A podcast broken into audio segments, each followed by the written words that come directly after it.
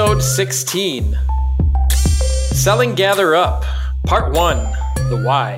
Welcome to the SaaS Venture Podcast, sharing the adventure of leading and growing a bootstrapped SaaS company. Hear the experiences, challenges, wins, and losses shared in each episode. From Aaron Weiche of GatherUp and Darren Shaw of Whitespark. Let's go.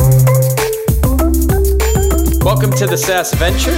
I'm Aaron. And I'm Darren. And we are back in the year of 2020 after finishing off 2019 and catching a little bit of downtime. I know I probably got even more than I normally would with Christmas on a Wednesday, New Year's Day on a Wednesday. It was a, a nice, yeah. slow two weeks for me. How about you, Darren? Super slow. I touched in a little bit here and there, but I mostly took like a full solid two weeks off over Christmas and up until January 2nd. So that was nice. Yeah, was good, good little break. Spend some time with family, get my mind off work for a while. Yeah, it's one of those great, like you can count on being able to recharge at the end of the year because everyone wants to do the same thing. So yeah.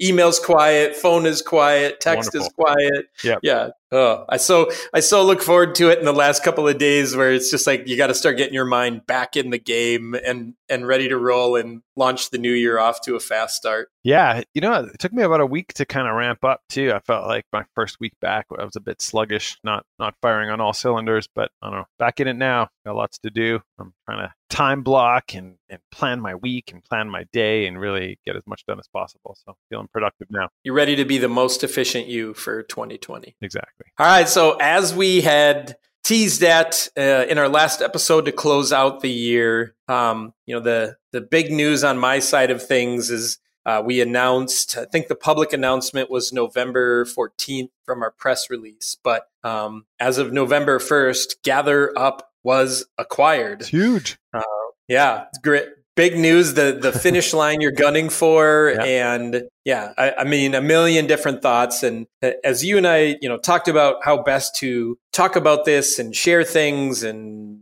you know, just try to put as much out there. Um, I really felt like at least two, and I think we've arrived at now. We're probably going to do three episodes on this because there is so much ground uh, to cover. For sure. Um, so, you know, and looking at this today, we want to focus on kind of the why and almost, you know, some of this is like pre sale and, you know, then early once you get an offer and, and things like that. And then, you know, the second episode, we will look at what are all those pieces of that you know 90 day or 120 day window whatever the deal timeline looks like um, and how all that works out and what to expect at least what i saw in our scenario and things like that mm-hmm. and then doing the third part on like you know post post transaction right because when everything closes and especially in our case where you know, I stayed on as CEO. One of our other founders, Mike Blumenthal, stayed on, and then uh, basically our entire uh, staff stayed on. You just have a ton of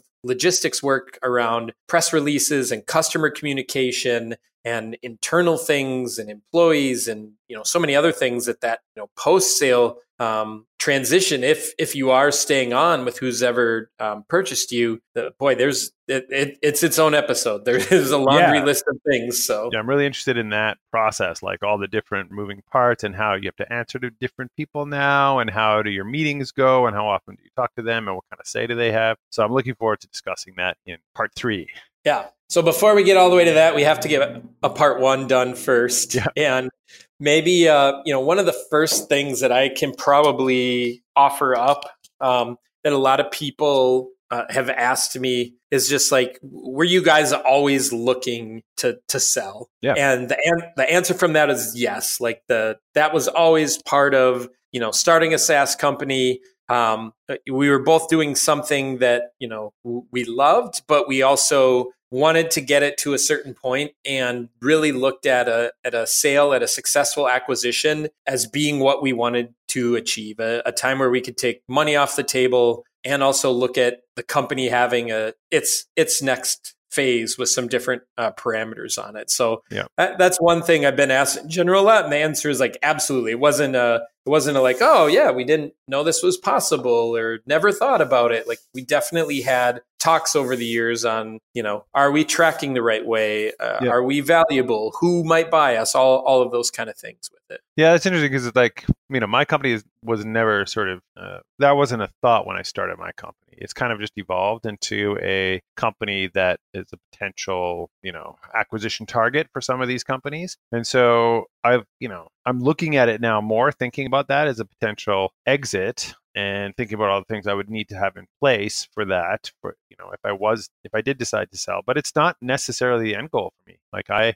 I will continue to grow the company, but you know, let's say the company is doing 50 million a year in, in revenue and I'm happy and things are going well and I have good leadership that's running things. It's like, well, maybe I don't sell, right? So it's one of the it's one of Yep. the things that I kind of bat back and forth. I keep looking at it from multiple perspectives and I guess we'll see as we continue to grow. Yeah. And we had a plan B like that that we brought to the table that we're like, listen, if if we reach this level of revenue and this level of profit margin, then maybe our, our best move at that stage is, you know, profit sharing Yeah. and spreading that success around and and using that to build a very sustainable long term. So it wasn't always, you know, it wasn't sell or bust. Mhm. Um, but th- that definitely was the leading one, especially um, you know from the early days. That was the the big motivator, the the carrot that was out there for us. Yeah.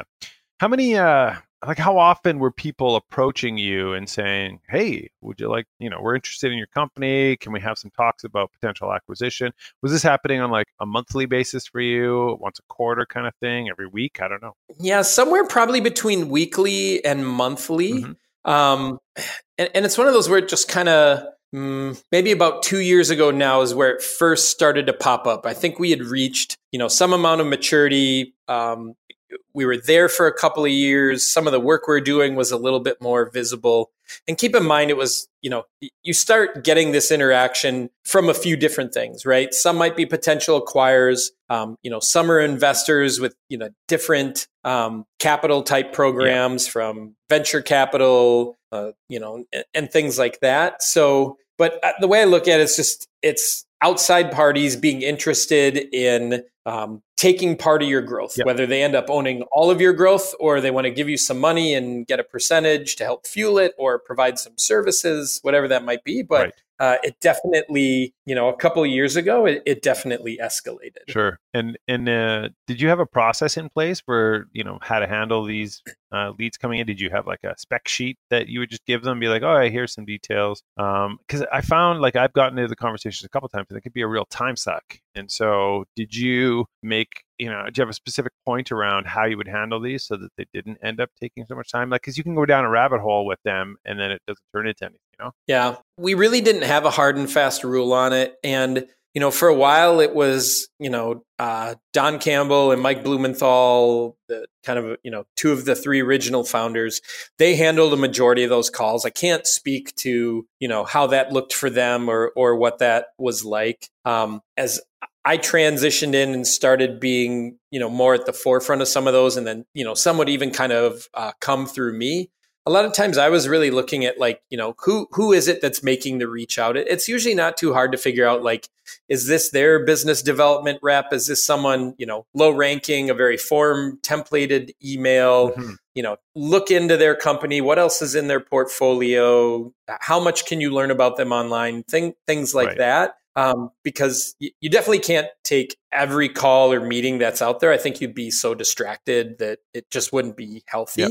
Uh, but I do I do think it's really important to like build some framework, make some determinations, and take some of them because there's so many aspects to those conversations, and you learn a lot by what do they ask you, what are they Totally. looking for. If it's somebody that's done these acquisitions, you know what's important to them, why are they interested uh, in you, um, you know, just kind of uh, all of those kind of pieces. So I, I just really consider it to be like good practice. And to your question, you need to be smart about it. But just like anything, if you're going to be, you know, decent at it, you definitely should take as many practice shots as you can. Did you consider taking funding at all? Like any of those le- leads that came in, you'd be like, they're, they're trying to offer you some kind of funding. Did you ever consider that, or you mostly just shut those conversations down? Yeah, as as a team, right, as a cohesive unit, the four of us that were the main shareholders, um, I would say as a team, the answer to that was no. I think at different times there definitely was a person who or, or, two within the four of us that would say like you know we should consider this and things like that and then we we would just end up in conversations with like okay if we did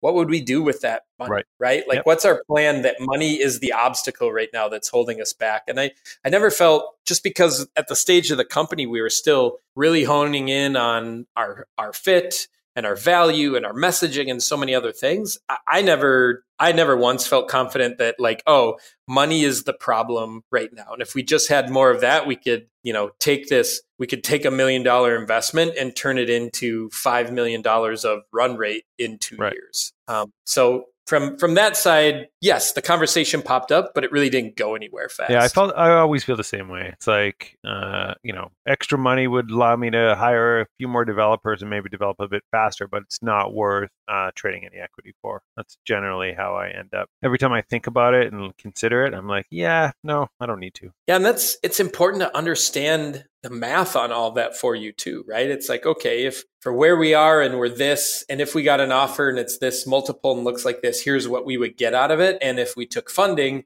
and here's how the cap table changed and our ownership, well, now to get that same number, we would need yeah, this. Totally. And, you know, what's the likelihood and what's the time to get us there and what what actually does that give us. So there's a lot of a lot of different things but i can say even like for myself it was just operating from a position of debt um, where you know you were going to take money and have a burn rate that your sales weren't going to match. And yeah i get that's the way of the the software world and and everything else but it just wasn't a scenario i was most comfortable in. I'm more interested in bootstrapping and, and self-funding. yep. I was wondering, like, okay, so you've had all these different suitors coming in, different people, and so h- how did you arrive at sort of deciding that uh, you're the company that ended up acquiring GatherUp that this is the one you wanted to work with? Yeah, so early on, it was probably about two years ago when we got our first like bona fide offer, right? Where like actually written down here's an offer here's what we're thinking. Um, and that that first offer kind of um, had three different components to it. Part of the offer was cash. Part of the offer um, was like seller financing. So we'd be paid once we went into that company and then that company was acquired. And then another portion was um, stock um, within that company so as it grew right. and then as it achieved an exit then we'd be paid off and while that offer wasn't like you know the the best, um, obviously we didn't we didn't go with that offer. Um, what it did make us do is kind of put some exercises in place to start talking about you know what what does an offer look like that we would say yes to. So when we received that offer, we took it very seriously we had conversations um, and then what i did is just built a spreadsheet um, kind of pertaining to like these three columns but really more important uh, i looked at it like all right what do each of our like four main shareholders what do we want right now in cash and what do we want to basically get chips to bet on the future of the next company. And so within that, each person got to kind of fill out what that looked like right. for them. Um, and, it, and it really, it, it allowed us to like have a very good numerical conversation. Um, and in that case, the, the easy takeaway was from what that offer was, we needed like an, an offer twice sure. as high. Like other, otherwise, how it factored out, we weren't going to be able to to say yes to it. Um, and it also started to outlining what was worth more to people based on their engagement, their career arc, things like that. Did they want you know more right now, or you know, did they want to be able to have chips? To bet on you know something else on on a future endeavor with the company that would would acquire us really smart like did you find a framework or read some blog posts on people, other you know founders that had kind of done a similar process, or do you just kind of come up with that on your own? We're like, we're going to sell. These are the these are the factors we need to think about, and you just sort of put it together. Yeah, I I don't think it was a it, I don't think it was the um, a truly unique idea. I think I probably came across it because once that happens, yeah, you go into Google search overdrive on acquisitions and right, you're trying to, even though I was already listening to podcasts about it and, and things like that, I tried to find like every yeah. last piece. Um, and so I don't, I don't I can't state directly like here's where I found it or whatever else, but definitely wasn't an original idea. Um, but however I took it in, it, it easily made me realize like we each need to understand each other's expectations, and then we need to see cumulatively how do those add up to something that we would all right. you know say yes to or or have a no brainer. And it, it really was it was a it was a great exercise just to be able to see everybody's exact thoughts numerically, which is so important in an offer like that. You know, it is kind of amazing. I don't know how many times I've heard about companies totally falling apart because founders, uh, partners, they have a falling out. They stop getting along, they have different visions. But GatherUp has always felt from the outside looking in so solid. The four of you guys have always been so, just worked so well together. It always seems to me. And the, these kinds of exercises, when I hear about them, you're like, okay, let's get everyone's thoughts on this and let's collaborate on it. It just feels like you have a really great thing there. I think we we were always have been pretty solid at communication. I mean, in all honesty, we definitely had like any as any family would. You have things to get sorted out and squabbles or irritants and things like that. And we even had some transitions, right? Because we did have, you know, um, Don as a main founder kind of rolled off when I took over as as CEO, and I think you know his desire to be in the day to day and exactly what his role looked like had kind of changed in in his mind and needed something different. And so we definitely had those ebbs and flows, but yeah, absolutely, we all valued communication and all very respectful of each other with how they viewed it or where they were looking at it. And at the end of the day, even if you didn't agree, you'd be like, all right, well, I know how they feel or I know how they look at it. So we're gonna we're gonna keep that in mind or respect that it's just different than ourselves, but keep plugging ahead on what our mission is. Yeah. Well, so uh, on what's the name of the company that bought you again? Uh, Alpine Software Group. So it's kind of a yeah, so it's kind of a, a few levels down. It's a uh, basically a private equity firm. Um, at the top is Alpine Investors. Then they have an arm uh, that's called Alpine Software Group that has purchased over 20 software right. uh, companies in the last handful of years. Um, and then inside of that, we're now nested in a group um, called uh, ASG right. Martech. So they own uh, seven other marketing technologies. They've acquired uh, a number within uh, the reputation space. They own one of our competitors um, as well, Grade.us, and that really that gave us, you know, kind of a lot of comfort when we got into that. And I guess w- one thing before we get too far forward, I want to point out, like obviously two years ago those offers that we got that offer. We drummed up another one at the time which was even like less and a total waste of time um, from what it was the way they structured it. And it made it really easy for us to say no to those um, offers. Um, e- even though the one the one definitely was intriguing even though the numbers didn't work there were future possibilities with it that were very intri- intriguing. So it was a very polite like let's stay in touch do right. whatever else you know that's just not the right fit. We're going to keep going on on where we're at. Um, but you know in saying no to that and putting our heads back down it definitely made us think past even where we figured out some of the numerical things you know really allowed us to have a lot of conversations too on what we were looking for in an uh, in an acquirer. So when we got when these conversations started happening um, with alpine software group you know we we really kind of already had defined what are the important core factors um, to us that these these are the high level check marks that have to be checked off for us to want to do right. a deal. Yeah, that's smart. I'll have to think about that when it, if it ever gets that way to me. For for me and my company, like what are the things that I'm really looking for in whoever's going to acquire Whitespark? Yeah, because it is it's it's far more like you know it, yes, obviously to get an exit and to take money off the table that is absolutely something that you want, but that's the money's not all totally, of it. Yeah. It's not everything. I'm very interested in what will my life look like in one, two, five years after selling because I'm really happy with my life now, right? So will I will that make my life better or will it make my life worse? And what about the lives of my employees, right? So those are the things that I'm really focused on uh, when it comes to thinking about what it would take for me to sell. Yeah, and we arrived at kind of three main pillars, right? One is someone that would help us grow faster than what we've yeah. been growing on our own. Um, and you know, we've we've had great steady growth year over year. It's what made us attractive for an acquisition and everything else. But we'd have to look at them and feel like, yeah, that here here's why we feel they would based on you know process knowledge experience the combination of those things uh, uh, mm-hmm. and everything else so that was one. The second was just as you alluded to is like who is going to give our team a future right? Both individually um, and and as a whole. Uh, because we we all were very lockstep in right? When you when you build a bootstrap business and especially your early employees like there's so much hustle that goes into things um, and you're just scrapping away all the time and you get a very tight unit. You're very dependent on each other. You've shared a lot of ups and downs all of those things. Like you care about them deeply and to be able to like be like oh sweet we'll get this win and there's four of us or six yeah, of us totally. that are celebrating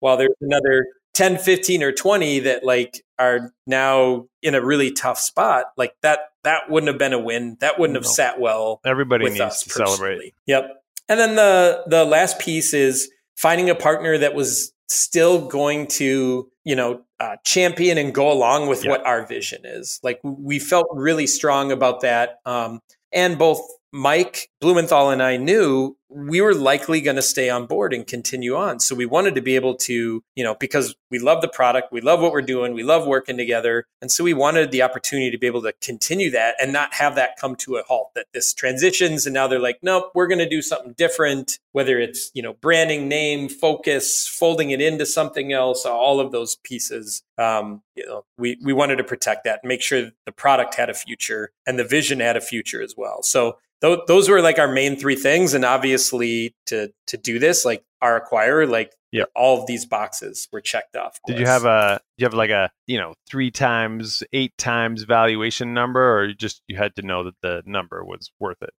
Yeah, it wasn't it wasn't so much the multiplier, but from going back through that exercise, like we definitely had we definitely knew yep. a number, right? That was like, okay, if it's structured this way and it and it hits this number, um, it, will definitely be be in play. Um, and even with with Alpine Software Group, like um, we had had a number. I think we had had three or four conversations over maybe a, a year's time where they would just check in with us and see how we're doing, and we'd talk and you know see how they're seeing the market and things like that.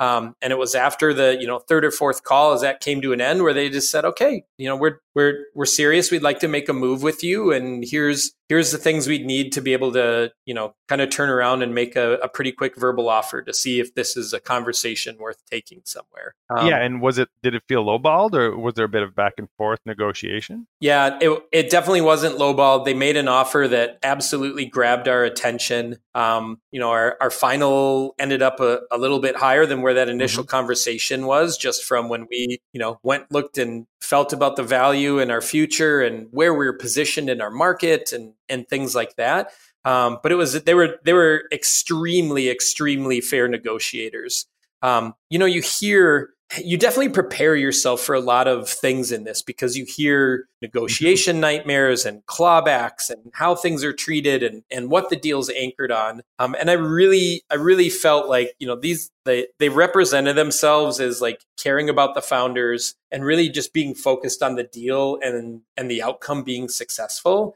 Um, and I can, I can say hands down, like Alpine ASG did just a great job of that. I never felt like, oh, they're sticking it to us or they're digging their heels right. in or whatever else. Like it, it was very solid from that standpoint. You mentioned something that's interesting to me. You said, you know, like it was a, you know, a series of conversations over a period of a year. And I, I'm curious to hear your tips. Like, how do you manage those from the initial conversation? Like, if you are a company that wants to sell, how do you handle each one of those conversations? What are some things like to not do you don't want to like turn them off. How do you keep them interested enough, even if it's not the time to sell?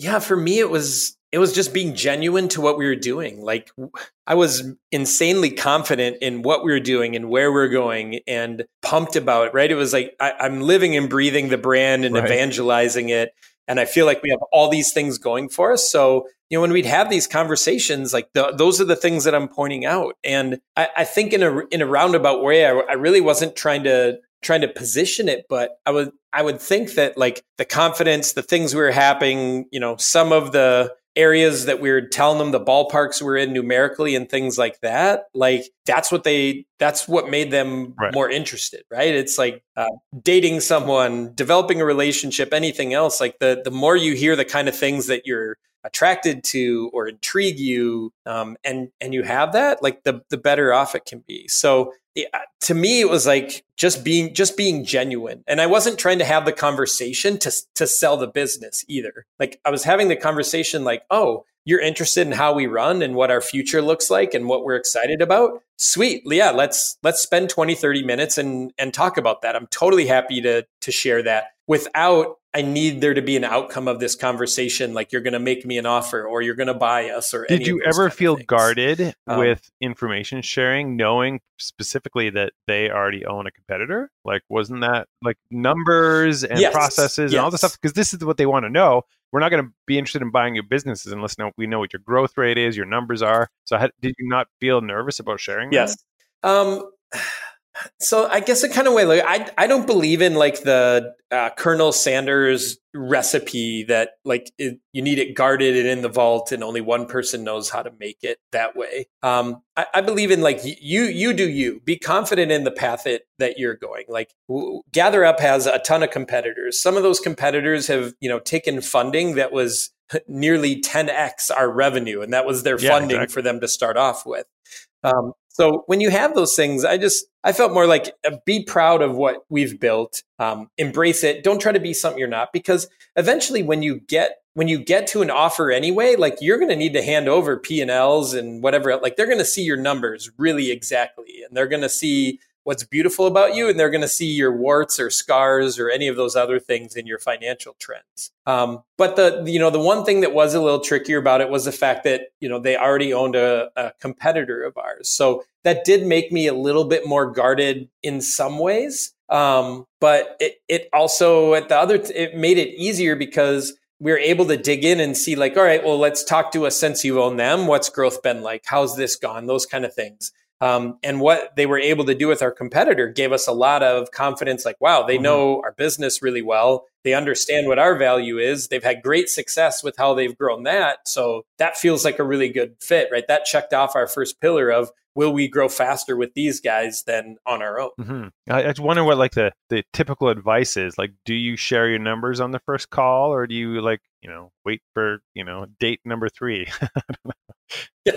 Yeah, and I don't know if I have an exact. I mean, I, I I don't know if I would right away, but man, it just I was going off gut with so many of these. Um, but I definitely I'm not one of those that is worried that boy, if they know this about us, like now we're just going to be in a horrible spot. If they know our revenue or our churn or any of these things, like now our success is going to go away because I've never felt like any of our success has anything to do with who our competitors are anyway. Yep. We're trying to do what we That's do. a good way to look at it. Um, so I, yeah, I, I- I can definitely see why you know you can feel that way. But at some point, if somebody's serious, you got to have some substance to the conversation, and it has to and it has to involve numbers. So I would I would be I would be prepared for that. And if anything, you should know those numbers, right? Like if they ask you things like that, you should there's a set of numbers you should absolutely know and be able to like put in front of them or ballpark or say, "Yep, we're above this." So you don't have to Yep. give the exacts to the dollar amount, but you can easily say like, "Hey, here's where we are right now. We're in this range." Um, and, Sure. and this is our revenue. This is our rough profitability. Yep. This is our churn. Yep. Yeah. All right. Cool. What else? um, boy, there's so much uh, that you have to take in.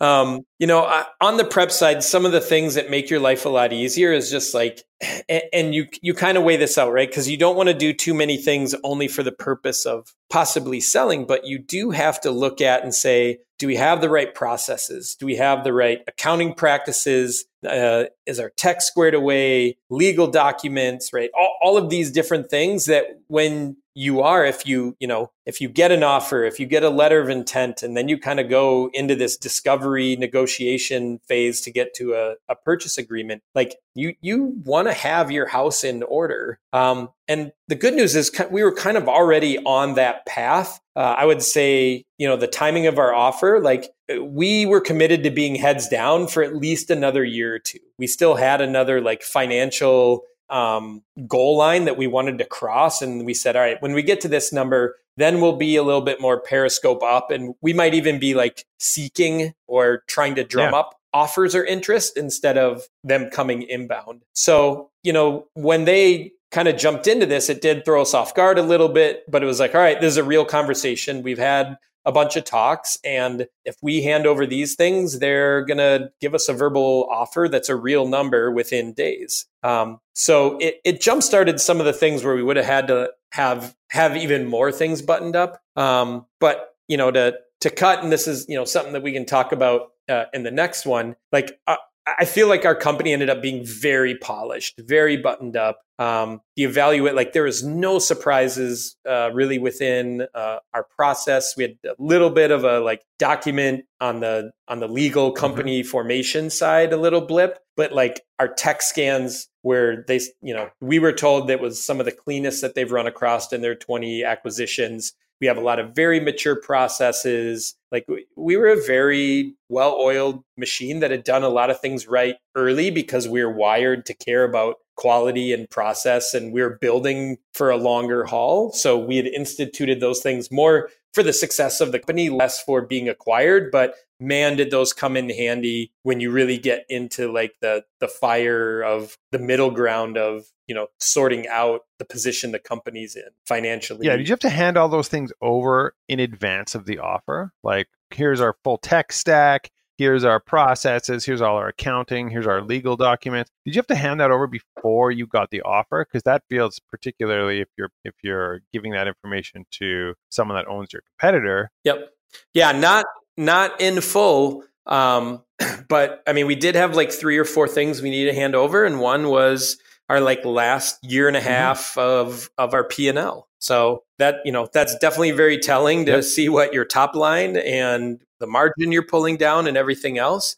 Um, but you get it, especially when you're talking about the kind of dollars that you're talking about. Like no, no one is going to make an offer Totally. without Yeah. seeing something, right? It can't it can't be totally based on vapor. Now that said, you know, um, you know, not a lot as far as you know, a few just real broad questions on tech stack, but nothing really digging into things like that. Um, so it really was just like uh, three or four, three or four documents, items, um, and two or three of them really had to just deal with uh, our P and L, our numbers, a couple of different ways, um, things that we were able to easily pull together in like a day, a day and a Sure. half, and and lob over to get the process started. And then after that, was it okay, cool, here's an offer pending an evaluation of your tech stack? Was there anything pending in the offer? what basically takes place after you like have a verbal then we went and met in person um, shared a little bit more they had questions and you know they're very much like you know share as much or as little as you want but the more you share the more concrete this is going to be.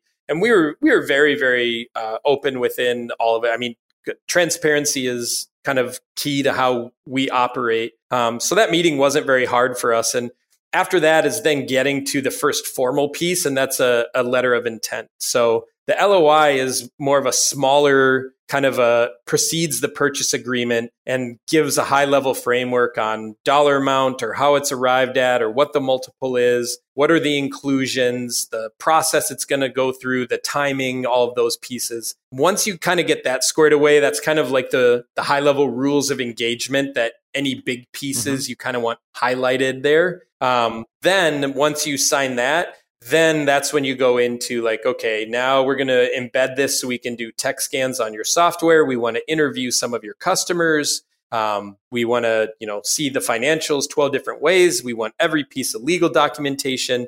Um, so you basically create this data room and you, you are sending, you know, dozens, if not hundreds of documents, anything legal you've ever done, NDAs, employee agreements, all those things are all going into specific folders located in there for their team and their lawyers and attorneys to be going through and doing checklists and see are there any flags? Does this Wow. check out? What's the impact? All of that. What is a tech scan? What do they do on your software? I'm curious about this. Like, I wonder if my software would hold up to, to this tech scan. Yeah. So a lot of it has to do with just looking at like, is this um, Mhm. originally created code? Is this a lot of um, you know piecemeal of other like open Right. source um, solutions?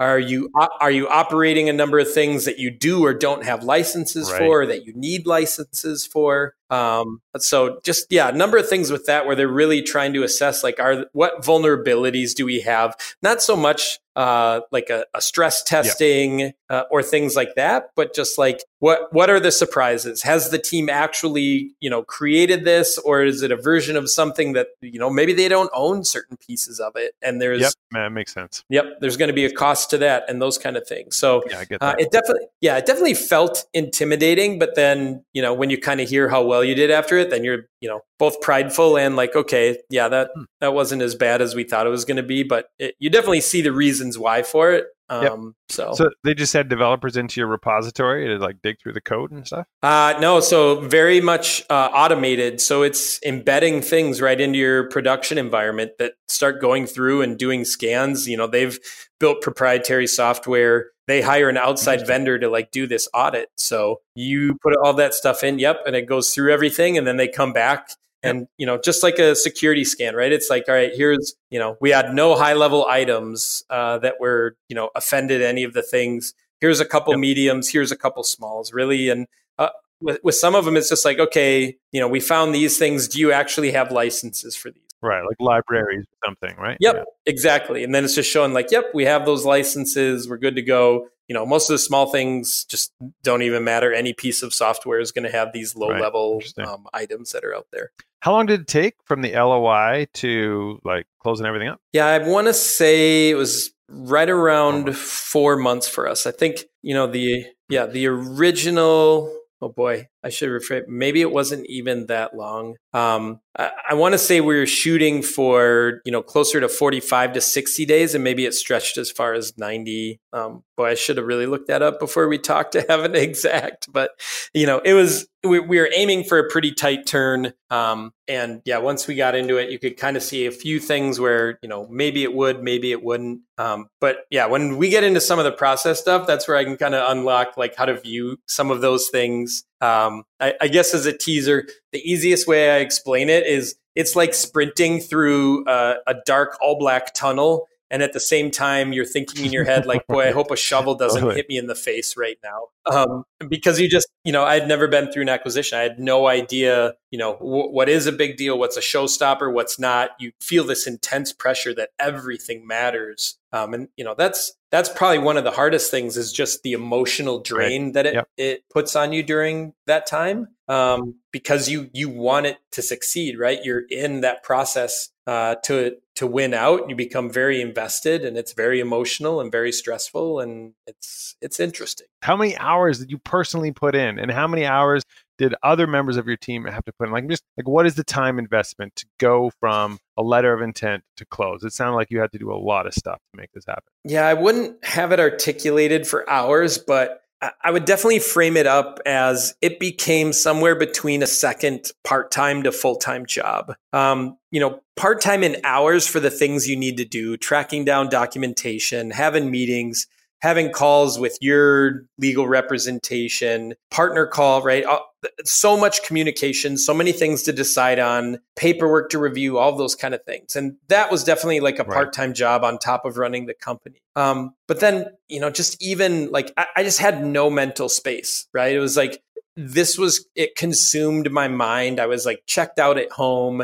you know and and thankfully like uh, my wife was great Sure. about it she got it she was super supportive um, did she didn't make it any harder on me for me to be so mentally unavailable um, but it Yeah. does it does consume you so i, I just say yeah I, I plan on it being another full-time job on top of your full-time job of you're trying to run the company be successful hit numbers and hit goals because you feel like if we don't keep that progress up in this small window we're trying to close then they're going to say like all right we don't want to do the deal so Yeah, exactly. yeah, it's like do this amazing thing and also do this other amazing thing of getting the company sold. It's very intense. Yeah, it's kind of expected you're going to be putting in a lot of hours over those three, four months it takes to to close the deal. Makes sense. Makes sense. Yes, and just being is you know, especially if you you know significant other anything else like communicate to him or her like this is this is what to expect. This will take a lot out of me. Um, but at the same time you know try to find where you can carve out some time to still be human and a decent parent and a good spouse or friend or partner. Like i, I just think that's really important. I, I, definitely could have done a better job on when i look back i was like ah, i probably sure. didn't need to be so consumed. Um, it's, it's pretty hard not to be when you're in that position though because there's a lot on the line. This is high stakes at this point. Yeah it definitely and it's you know it's high stakes for yourself and your family and it's also yep. high stakes for your partners and your employees. It's like you you feel the weight of not wanting to disappoint or have something fall apart with with everyone. Um, and then you're like our cfo like man i feel like you know task wise her list was five times heavier than mine right. right? Got to like, gather all the docs and yeah. Yep. All the docs answering endless questions mm-hmm. as they re- review financials I mean, numbers of calls. We had one to two meetings in person where we were flying out there. Um, and yeah, she, uh, Barb was amazing, our CFO. She just did such, such a great job. And um, yeah, I, I, I would have, I wouldn't know what to do without everything that she did. I can't imagine if I didn't have that position in the company yeah. or I had to do all of that. Like it would have been crippling. I couldn't have run the company. I don't have a CFO. I'm gonna, have, so basically, I cannot sell until I get a CFO. well, either that or you're gonna need someone to run the company while you're doing all of these things. Yeah, totally. So yeah, but yeah, the preparation of having everything you know, just having so many things in place and document documentation galore, um, and having easy access and having it well organized is just so important. Sure. What do you mean by that? Like, what are the things that need to be documented? Yeah, so it can be everything from you know the original uh, corporate structure, any of your tax filings.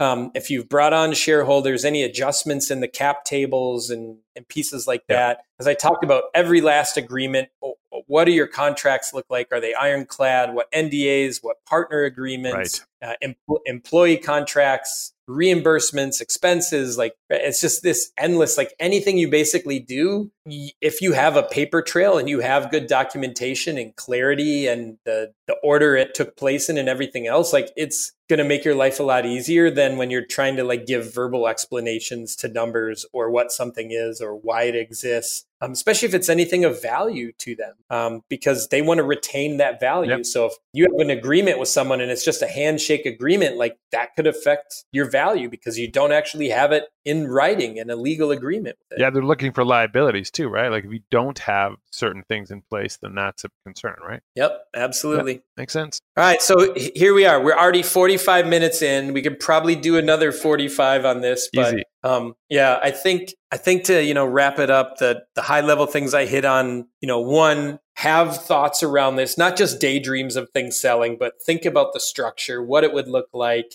Take some of these calls in practice, especially when you get your first couple, like pay attention to what are they asking? What's important to them? And, and it's okay to even ask them early too. Like, what do you care about? What do you want to mm-hmm. see? What type of growth are you looking for? What's most important to you? Like, uh, you know, interview them on the other side. Don't feel like it's, it's all on you. And that, that's really helpful the second, if you have partners, like get yourselves on the same page so that you're going to need to spend your energy, you know, focused on communications with someone who's interested instead of internally squabbling or figuring it out or, you know, going in a hundred different directions. Uh, and then the last one, just as we're talking about, like have have your stuff in order. Like until this process, I definitely looked at a lot of things of, you know, all kinds of pieces of paperwork, legal documents, whatever else is nice to haves, right? And after this, I'm like, now I get right. it. Like, if you're never going to sell your company or you don't need to prove any of those things, like, yeah, maybe then you're back to nice to have, not a big deal. But if you're going to change hands of possession, like having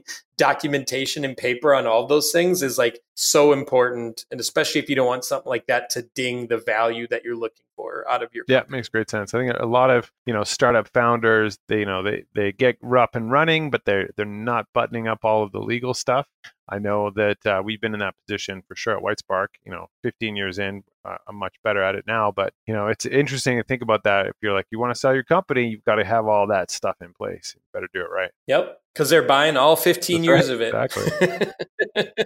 so, All right, man. Well, uh, awesome. I'll start getting some notes together on the next episode. We'll get this one posted. Hopefully, we can find a quick turn to uh, get into part two and start getting into some of the more of the bla- blocking and tackling and what took place in our process yeah. and, and things like that. Sounds awesome. And hey, huge congratulations again to you and everyone else at GatherUp, man. This is great, great news for everyone there. I'm glad to hear that it went so well, and I'm excited to hear more about it. Thanks. Totally appreciate your support. And you've done it in more ways than one. You've verbally supported us you have socially supported us you have financially supported us in being a customer. So when we have thanked our customers like you're right in there with that. And yeah you, you can't you can't do without them. It's a it's a team effort that's for sure. Yep. all right. Well until next time then. All right. We will talk soon. Thanks everyone for listening. And uh, we'll see you on the next episode of the saas venture. Take care. Bye everyone